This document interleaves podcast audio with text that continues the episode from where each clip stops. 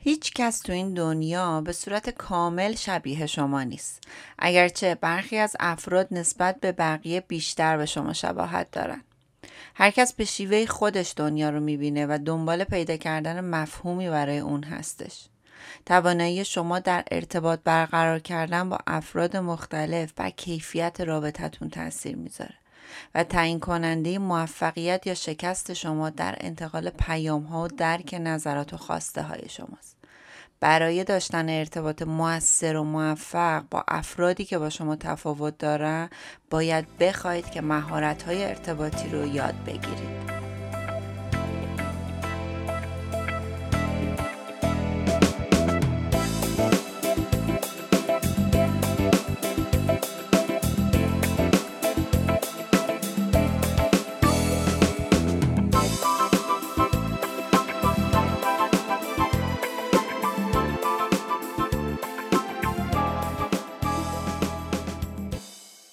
دوستای گلم سلام، امیدوارم که عالی باشید.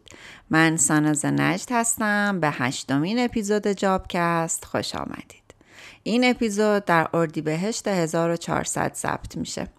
تو این اپیزود میخوام باهاتون راجع به مهارت‌های ارتباطی صحبت کنم.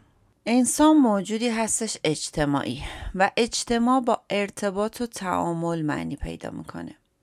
مهارت‌های ارتباطی مثل خوب حرف زدن، اعتماد به نفس داشتن، غلبه کردن بر مشکلات، کار گروهی، ابراز احساسات، ابراز وجود و ده ها مورد دیگه همشون توی چارچوب مهارت‌های ارتباطی قرار می‌گیرن. آموزش و کسب این مهارت‌ها خیلی ضروریه و ارتباط تنگاتنگی با آینده فرد مخصوصاً کودک‌ها و نوجوانان داره. حالا مهارت‌های ارتباطی چی هست؟ مهارت‌های ارتباطی چیزی هست که ما با یاد گرفتن اونا میتونیم ارتباطمون رو با دیگران بهتر و بهتر کنیم. برای برقراری ارتباط مؤثر با دیگران باید باهوش بود. افرادی در برقراری ارتباط موفقن که تلاش میکنن قبل از اینکه دیگران درکشون کنن، اونا دیگران رو بفهمن. برای برقراری ارتباط مؤثر و موفق باید یه سری چارچوب‌ها رو رعایت کرد. من تو این اپیزود میخوام شما رو با این چارچوب‌ها آشنا بکنم. قدم اول برای برقرار کردن ارتباط مؤثر با دیگران اینه که یه قالب ذهنی مناسب داشته باشید. منظورم از قالب ذهنی مناسب این هستش که مطمئن بشید نگرش مثبتی دارید و به افکار و باورهای منفیتون اجازه ندید که در برقراری ارتباط موفق سد راهتون بشه. افکار منفی یعنی چی؟ یعنی مثلا جستجو کردن اشتباههای طرف مقابل وقتی داره حرف میزنه، بیارزش دونستن ایده های طرف مقابل یا کوچک شمردن باورهای افراد یا به تمسخر گرفتن دیدگاهشون. یادتون باشه که در یک الگوی رفتاری مناسب همون چیزی رو به دست میارید که روی اون تمرکز داشته باشید. برای داشتن یه ارتباط موفق و درست حسابی باید چشم و گوشتون رو به کار بیاندازید. برای برقرار کردن ارتباط با دیگران باید روی مهارت‌های مشاهده‌ایتون کار بکنید. با افرادی که میبینید ارتباط چشمی برقرار کنید، چه اونا رو میشناسید و چه اونا رو نمیشناسید. همینطور نحوه واکنش اونا رو نگاه کنید، به حرکات بدنشون توجه کنید، ببینید موقعی که با شما حرف میزنن خموده و بی‌حوصله‌ن یا سرحال و پر انرژی ان. به کلماتی که به کار میبرن توجه کنید، به لحن صداشون، تون آهنگ صداشون، به همه اینا توجه کنید. این نشونه ها خیلی مهم هستن و اغلب بیشتر از اون چیزی که خودشون میگن نشون دهنده احساسات و حال و هواشون تو اون لحظه هستش. وقتی که مشغول تعامل یا ارتباط با افراد هستید، عواملی که باعث حواس پرتیتون میشه رو برطرف کنید تا بتونیم با تمرکز بالا با اونا ارتباط داشته باشیم و در نتیجه ارتباط خیلی خوبی رو شکل بدید. اگر شما صاحب کسب و کاری هستین یا مدیر بخشی هستین توی سازمانتون و میخواین یه ارتباط مؤثری با کارمندانتون داشته باشید، ارائه بازخورد خیلی خوب میتونه کمکتون بکنه و موجب پیشرفت در ارتباطات شما میشه. اما نحوه ارائه بازخورد خیلی مهمه. شما با دو شکل میتونید بازخورد بدید. یکی بازخورد مثبت، در واقع برای تقویت اون رفتار مطلوبی که در طرف مقابلتون دیدین، و یکی بازخورد سازنده. دقت کنید نگفتم بازخورد منفی، گفتم بازخورد سازنده، برای پرداختن به نقاطی که نیاز به ترمیم داره و اون طرف مقابل باید روی اون نقاط بیشتر کار بکنه. برای بازخورد مثبت شما میتونین تو سه تا راهکار به طرف مقابلتون بازخورد بدید. اول اینکه رفتار مثبتش رو توصیف کنید. مثلا بگید شما امروز در فروش محصولاتمون فوق‌العاده بودید. علت مثبت بودن یک رفتار رو براش توضیح بدید. بگین به علت رفتاری که شما امروز در به عنوان مثال تعامل با آقای ایکس یا خانم ایکس داشتید عالی بودید. و سومین مورد اینه که ازشون تشکر کنید و حتما تشویقشون کنید. برای بازخورد سازنده باید دقت کنید تا بازخورد سازندتون تبدیل به انتقاد نشه. در انتقاد فرد سلیقه شخصی خودشو و برداشت خودشو اعلام میکنه بدون اینکه یه توصیه سازنده برای اصلاح به فرد بده. پس در بازخورد سازنده حتما هدفتون رو از ارائه اون بازخورد بگید و اون مورد خاصی رو که باعث شده شما بازخورد بدین به طرف مقابلتون حتما بهش بگید. مثلا بگید من دیدم داشتی با خانم ایکس صحبت میکردی و صدات رو بالا بردی. به طرف مقابلتون اجازه بدین تا واکنش نشون بده. یعنی بعد از حرفاتون سکوت بکنید و اجازه بدید اونم حرف بزنه. و پیشنهاد بهش ارائه بدین. یعنی در مقابل بازخوردی که میدین آخرش یه پیشنهادی هم حتما بهش بدید و در نهایت مطالبتون رو خلاصه کنید و حمایتتون از اون رو حتما ابراز بکنید. برای داشتن یه ارتباط خوب باید به صورت واضح و شفاف اهداف و نیازهاتون رو برای طرف مقابل مشخص کنید. اگر اهدافتون واضح نباشه نمیتونید از دیگران انتظار داشته باشید که اونا بفهمن دقیقاً شما چه پیامی دارید. بیان واضح اهداف یه مهارت خیلی مهم از مهارت‌های ارتباطی هست، چرا که ناتوانی در بیان صریح درخواست و خواسته شما میتونه باعث خشمگین شدن طرف مقابل یا ناراحتیش بشه. پس نیازها و اولویت هاتون رو به روشنی بیان کنید و بدونید که این مسئولیت شماست که بی پرده خواسته هاتون رو مطرح کنید. یه نکته مهم اینجا بهتون بگم و این که بین گفتگوهای شخصی و شغلیتون تفاوت بذارید. چیزی که برای یه گفتگوی شفاف لازم هست اینه که بدونید در چه گفتگویی شرکت کردید تا بتونید متناسب با اون رفتار کنید.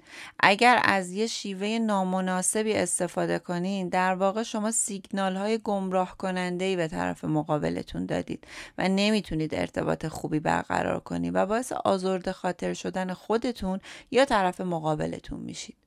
ارتباط شغلی و شخصی از چند جهت با هم تفاوت داره. از نظر شکل، از نظر محتوا، از نظر هدف.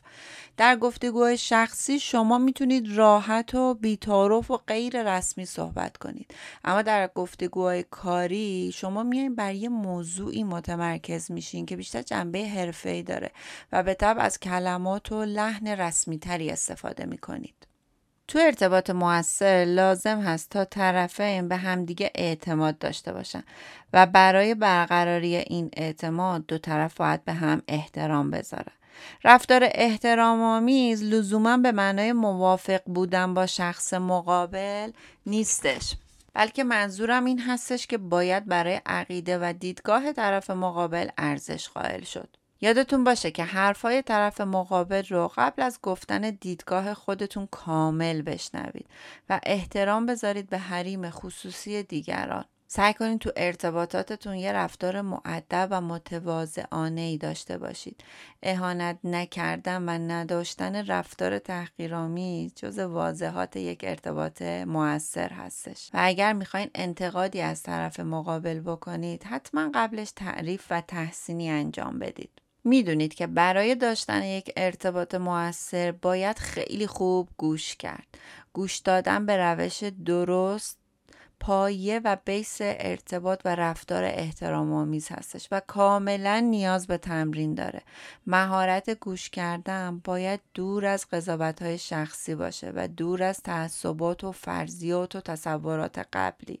اینجا یه سری نکات مهم در مورد مهارت گوش کردن بهتون میگم. مهارت گوش کردن بدون قضاوت، یعنی شنونده نباید دنبال درست یا غلط بودن صحبت‌های طرف مقابل باشه، بلکه فقط سعی کنه که گوش بده. گوش دادن بدون تحریف. بعضی وقتا شنونده به خاطر داشتن یه سری باورها و تعصب‌ها صحبت‌های طرف مقابل رو از فیلترهای خودش رد می‌کنه و صحبت‌های طرف مقابل رو تحریف شده دریافت می‌کنه. گوش دادن صبورانه. بعضی از آدما به سرعت اون چیزی رو که مورد میلشون نیست رد میکنن و مخالفت میکنن، در صورتی که ما باید تمرین کنیم تا بتونیم تا پایان صحبت طرف مقابل گوش کنیم، بعد دور از هر گونه برداشت شخصی نظرمون رو به طرف مقابل بگیم. گوش دادن بدون تفسیر. بعضی وقتا آدما به جای اینکه چیزی رو که فرد مقابل میگه بفهمن، با تجربیات و عقاید خودشون اونو تفسیر میکنن و در واقع حرفای طرف مقابل رو تفسیر شده دریافت میکنن. یه سری موانع بالقوه در راه رسیدن به یک ارتباط مؤثر وجود داره. اینجا میخوام سه تا از اون مانع‌های درونی رو که خیلی هم مهمه بهتون بگم. انتقاد. تا حالا ندیدم کسی از انتقاد کردن لذت برده باشه، اما شاید بگین که بعضی وقتا انتقاد میتونه به بهبود یا پیشرفت طرف مقابلتون کمک کنه.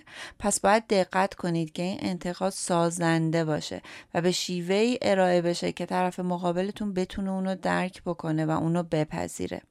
همیشه تقدیر و تعریف و تمجید قبل از انتقاد خیلی میتونه حس بهتری رو به طرف مقابلتون بده تا راحت‌تر انتقاد رو بپذیره. پس همیشه به این فکر کنین که اگر جای طرف مقابل بودید دوست داشتین چطور با شما رفتار میشد، سعی کنید همونطور با طرف مقابلتون رفتار کنید. دومی مانع مهم نصیحت کردنه. نصیحت کردن حتی مثبت‌ترین افراد رو هم از شما دلزده و دلسرد میکنه. کاری که هر فردی انجام میده از دیدگاه خودش درسته، پس سعی نکنید در مورد درست و غلط بودن رفتار دیگران قضاوت داشته باشید. مطمئنا کسی هم راجع به درست و غلط بودن رفتار شما اگر شما رو نصیحت کنه شما دوست نخواهید داشت. و سومی مانع سرزنش کردنه. سرزنش کردن دیگران موقع درست انجام نشدن کارها جلوی برقراری ارتباط مؤثر رو میگیره، مگر اینکه دقیقاً هدفتون ناراحت کردن طرف مقابل باشه. وقتی شما با کلمات مثبت صحبت میکنید به دیگران کمک میکنید تا مسئولیت رفتارشون رو بپذیرن و شما فردی سازنده و معتبر و محترم به نظر میرسید. چرا؟ چون که هدفتون کاهش کشمکش و تقویت ارتباط هستش و طرف مقابلتون رو کمتر در حالت تدافعی قرار میدید. به جای متهم کردن دیگران سعی کنید از این عباراتی که میگم استفاده بکنید. همیشه اول عبارت یا جملتون بگین پیشنهاد میکنم که، یا در نظر داشته باشید، یا نظرتون چیه که فلان کار رو انجام بدید. این جمله ها معجزه میکنه و طرف مقابلتون رو در حالت آرامش و مثبتی قرار میده. یکی از ویژگی‌های ارتباط مؤثر درک سبک ارتباطی دیگران و سازگار کردن خودتون با سبک اوناست، طوری که هر دو طرف به خاطر رسیدن به اهداف احساس رضایت بکنن. شما ممکنه با افراد مختلفی برخورد کنین که لزوما مثل شما نیستن و شما در برخورد با اونا دلسرد میشید و خیلی علاقمند نیستین که با اونا صحبت بکنید. اما پذیرش شناخت در یادگیری سبک‌های مختلف ارتباطی خیلی میتونه روابط شما رو با اونا تقویت کنه و نتایج مثبتی تو زندگی شخصی و حرفه‌ایتون داشته باشه. یادتون باشه به جای تمرکز بر مشکل ارتباطات به قدرت و پتانسیلی فکر کنید که در این تنوع افراد با ویژگی‌های مختلف وجود داره و سعی کنید تا از دیدگاه‌های مختلف اونا مطلع باشید و به نحوی مثبت و سازنده با اونا ارتباط برقرار کنید. حتما تا حالا متوجه شدید که برقراری ارتباط با بعضی از آدما خیلی آسونه، اما با بعضی دیگه خیلی چالش برانگیزه، چون هر کس برای برقراری ارتباط شیوه دلخواه خودش رو داره. اگه بتونی شیوه مورد پسند اونا رو تشخیص بدیم و بدون قضاوت و با احترام گذاشتن به اونا باهاشون ارتباط برقرار کنید، گام خیلی مهمی رو در داشتن یه ارتباط موثر برداشتید. دو گروه متداول از سبک‌های ارتباطی هستن که من راجع به این دوتا گروه تو این اپیزود با شما صحبت میکنم. یکی تقسیم بندی گروه‌های افراد برونگرا و افراد درونگرا و یکی هم کسایی که به جزئیات مفصل توجه میکنن یا تصویر کلی از یک موضوعی دارن. و اما دو گروه افراد هستن که در دو نقطه مخالف طیف ارتباطی قرار میگیرن. یکی برونگراهایی که تند و با انرژی حرف میزنن و یکی درونگراهایی که بیشتر اهل فکر کردنن. تشخیص این دو گروه افراد و برقراری چگونگی ارتباط با این دو گروه در داشتن ارتباطی موثر خیلی به ما کمک میکنه. اول از همه بریم سراغ درونگراها. باید به درونگراها فرصت صحبت کردن داد. اونا باید به دیدگاه و عقایدشون فکر کنن، پردازش کنن قبل از اینکه بخوان با دنیای پیرامونشون در میون بذارن. درونگراها توی گفتگوی آروم که به اونا اجازه داده میشه که تفکر داشته باشن روی موضوع خیلی خوشحال ترن. در واقع درونگراها ایدئالشون این هستش که باورها و عقایدشون رو برای خودشون نگه دارن و اونا تنهایی رو ترجیح میدن و تعامل اجتماعی بیش از حد انرژیشون رو کاهش میده و براشون خوشایند نیست. اما برونگراها برونگراها از بحث‌های داغ و پرشور و گفتگوهای سریع و پی در پی خیلی لذت میبرن. از اونجایی که درونگراها و برونگراها به شیوه متفاوتی به هیجان میان و انرژیشون رو تخلیه میکنن، دور از انتظار نیست که این دوتا گروه در برقراری ارتباط با هم چقدر میتونن چالش داشته باشن. برونگراها تمایل دارن که بیشتر با دیگران تعامل کنن و همیشه دنبال انگیزه ها و محرک های خارج از وجود خودشون هستن. برونگراها علایق مختلفی دارن و هر چی که تو ذهنشون هست رو میتونن آزادانه بیان بکنن و نشست و برخاست با افراد و حضور در مراسم ها رو خیلی دوست دارن. برونگراها دوست دارن از ایده هاشون صحبت کنن و نمیتونن اونا برای خودشون نگه دارن. دوست دارن افکارشون رو مردم بلند بشنون. اونا در برقراری ارتباط پر انرژی هستن و علاقمند و هیجان زده عمل میکنن. یه نکته در مورد درونگراها بهتون بگم، اینکه درونگراها گفتیم ترجیح میدن که قبل از پاسخ دادن اطلاعات رو درون خودشون پردازش کنن و بهش فکر بکنن. به خاطر همین وقتی که از یک آدم درونگرا میشنوید که میگه تمام جزئیات رو بررسی کردم و در مورد پاسخها فکر کردم، حتما به اونا اعتماد کنید. یک تقسیم بندی کلی دیگه راجع به افراد هست و اون راجع به افرادی هستش که تصویر کلی میبینن از یک موضوع یا جزئیات مفصل. افرادی که برداشت کلی دارن، خصوصیت اخلاقیشون اینجوریه که کلا بیقرارن و از تجربه‌های جدید و متفاوت به شدت استقبال میکنند و لذت میبرن. شرح مفصل و پرجزئیات وقایع برای این دسته از افراد واقعا آزاردهنده است و کلیگویی رو ترجیح میدن. قالب کلی یه موقعیت رو به راحتی میپذیرن، اما با جزئیات مفصل اصلا میونه‌ای ندارن. و افرادی که دقیقاً روبروی این دسته هستن، افراد جزئی نگر هستن. اونا توانایی تمرکز روی جزئیات یک موقعیت رو دارن. اینطور آدما نمیتونن جنگل رو به جای درخت‌ها ببینن و بیش از حد فکر میکنن. پس یادتون باشه در گفتگویی که با یک شخص کلی نگر دارید، روی جزئیات و داده ها متمرکز نشید و بیشتر از مفاهیم کلی برای تبادل اطلاعات صحبت کنید و برعکس وقتی که با افراد جزئی نگر صحبت میکنید از کلیگویی بپرهیزید و مستقیم برین سراغ داده ها. خب اینم از تقسیم بندی خیلی کلی چهار دسته از آدم ها. حالا یه چیزی میخوام بهتون بگم و اون اینه که اگه همه افراد جهان به یه شکل بودن و به یه شکل ارتباط برقرار میکردن، زندگی خیلی بیروح و کسل کننده میشد. زیبایی تفاوت‌ها و اختلاف‌ها تو این هستش که افراد میتونن با دیدگاه‌های مختلف آشنا بشن. برای اینکه بتونید ارتباط موثری با دیگران داشته باشی، شاید مجبور بشید خیلی تمرین بکنید تا چیزها رو به نحوی ببینید که اونا میبینند. امیدوارم که محتوای این اپیزود کمکتون کرده باشه تا بتونید یک کم ارتباطاتتون رو بهتر بکنید و از ارتباطات موثر بهره ببرید.